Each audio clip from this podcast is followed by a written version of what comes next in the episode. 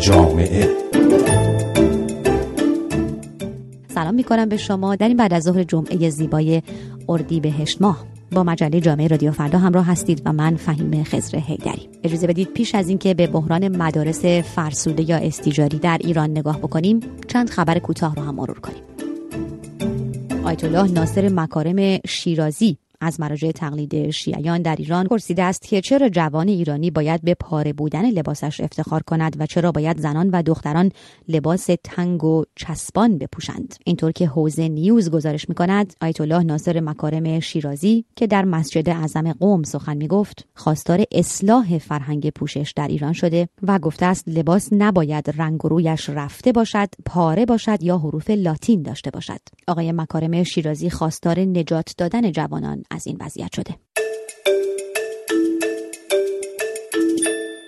و به گزارش خبرگزاری ایسنا و اینطور که معاون آموزشی وزارت علوم می‌گوید دانشگاه عارف مجوز تأسیس گرفته. این دانشگاه غیر دولتی است هنوز فعالیت خود را آغاز نکرده و هیئت امنای آن هم مشخص نشده است.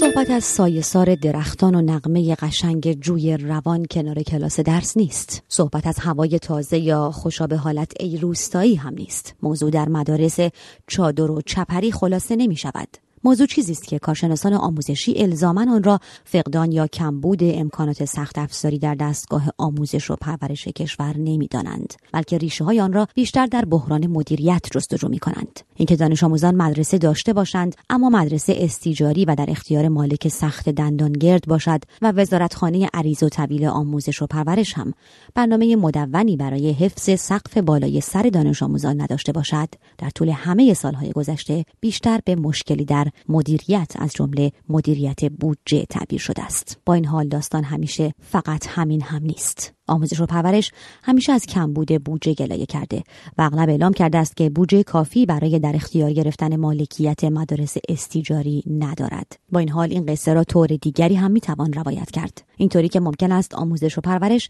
اتفاقا مالکیت مدرسه را هم در اختیار داشته باشد. اما برای کسب درآمد بیشتر مدرسه را که محل تحصیل و آموزش و رشد کودکان دانش آموز است اجاره بدهد. مدرسه به خیلی دردها می‌خورد. به درد درس خواندن به درد خانه دوم دانش آموزان بودن و از جمله به درد اجاره داده شدن به عنوان انبار به بخش خصوصی. این اتفاقی است که در روستای کوچو بخش تلنگ از توابع شهرستان قصرقند در جنوب سیستان و بلوچستان افتاده است. البته که اتفاق خودش نمیافتد. این مسئولان مدرسه هستند که تصمیم گرفتند چنین اتفاقی بیفتد. اینطور که خبرگزاری دولت جمهوری اسلامی ایران ایرنا گزارش می‌دهد بخشدار تلنگ اعلام کرده است که مدرسه راهنمایی دخترانه روستا از اردیبهشت ماه سال 1391 به یک شرکت ساختمانی و تأسیساتی اجاره داده شده تا به عنوان انبار این شرکت استفاده شود.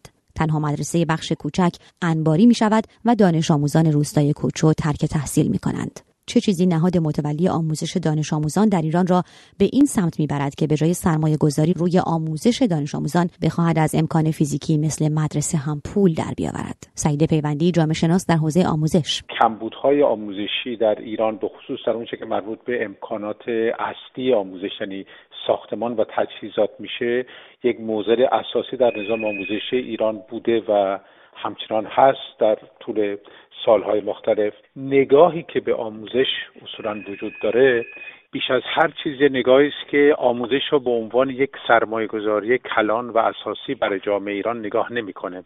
بلکه آموزش و پرورش را بیشتر به عنوان یک هزینه و یک فشار نگاه می‌کنه.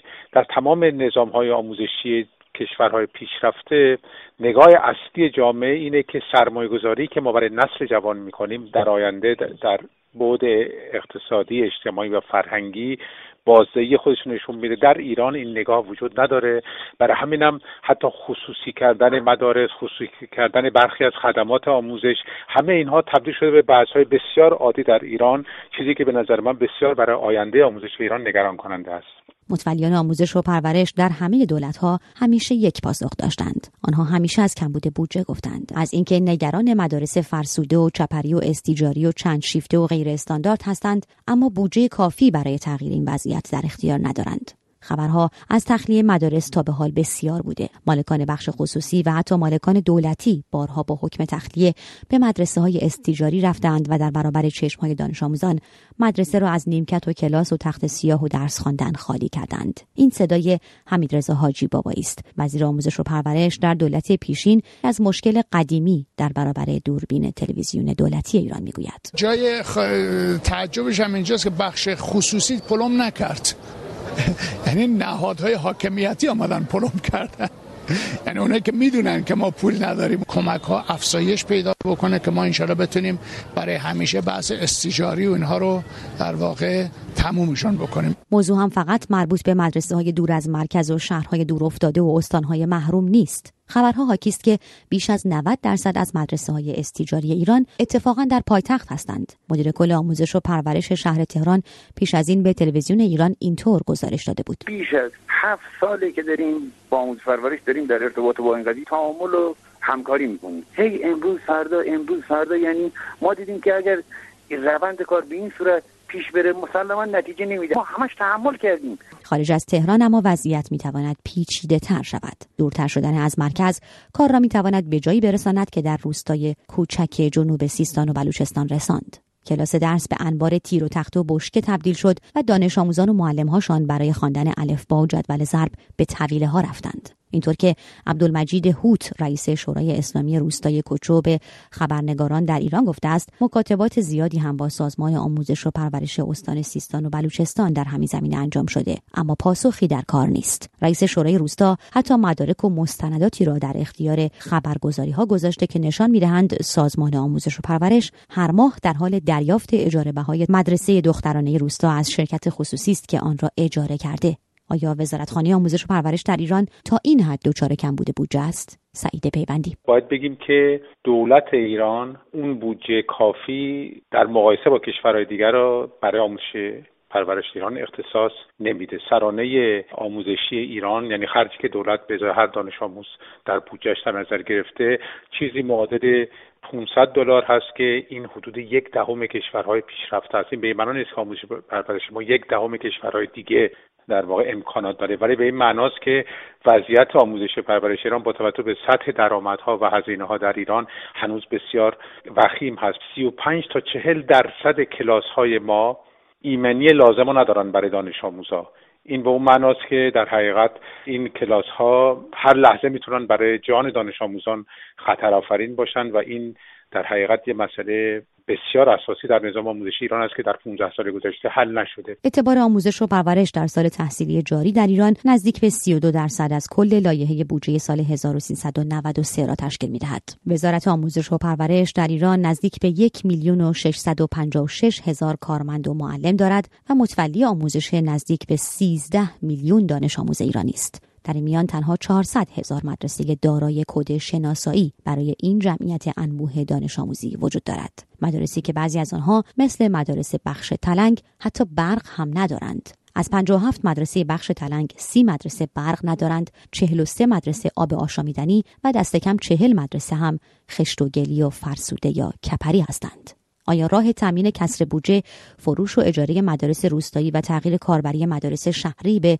مراکز اداری و تجاری است؟ آیا همین بودجه موجود را هم نمی‌توان کاربردی تر و دقیق تر مدیریت کرد؟ سعید پیوندی از هزینه های غیر حیاتی در سیستم آموزش و پرورش ایران می‌گوید. یک مسئله خیلی اساسی که همین بودجه کم به طور بهینه و به طور مطلوب خرج میشه و گاه خرج هزینه هایی میشه که با آموزش با مسائل روزمره و حیاتی آموزش ایران ارتباط مستقیمی ندارن. مثل ساختن نمازخانه ها ساختن مدارس قرآنی برگزاری مراسم ایدئولوژیک تمام اینا هزینه هایی داره که از نظر یه نظام ایدئولوژیک و مذهبی توجیه شده است ولی در معیارهای بینالمللی آموزش کاملا غیر قابل فهم هستن. یعنی چجوری میشه ما کلاس داشته باشیم که دانش آموزاش به خاطر نبودن ایمنی حتی جونشون از دست بدن یا مدارس استیجاری یا مدارس کلنگی و یا در خیلی از موارد در روستای ما مدارسی بدون سقف داشته باشیم. ولی همزمان بریم سراغ خرج هایی مثل ساختن مدارس قرآنی به وجود آوردن مدارس قرآنی ساختن نمازخانه ها طرح حفاظت از مدارس دخترانه یعنی مدارس دخترانه رو تا اون حد بپوشونن که کسی از بیرون احتمالا نتونه بهشون نگاه کنه. یعنی همه این چیزهایی که فرعی هستن در مقابل مشکلات اساسی و نیازهای بسیار پایه‌ای و اولیه نظام آموزشی ایران تا به حال استانهای تهران، خوزستان، خراسان رضوی و اصفهان بیشترین کمک‌های مردمی را در ساختن فضاهای آموزشی جدید دریافت کردند. بسیاری از شهروندان این روزها های اندک شخصیشان را به مدرسه سازی اختصاص می‌دهند. اما کمک‌های مردمی خیرین مدرسه ساز هم برای این حجم انبوه از دانش آموزان در ایران کفایت نمی‌کند. با این حال صحبت از افزایش جمعیت است و رئیس مجلس هم در حضور معاونان آموزش و پرورش در استان قوم می‌گوید در بودجه سال 1393 این اجازه داده شده که بعضی مدارس را می‌توان فروخت و پول آن را در جای دیگر خرج کرد. سپاسگزارم که به مجله جامعه این هفته رادیو فردا هم گوش سپردید. من فهیمه خزر هستم. با شما در پایان این برنامه خداحافظی می‌کنم و دعوت می‌کنم که جمعه های آینده رو هم منتظر مجله جامعه رادیو فردا باشید. خدا نگهدار.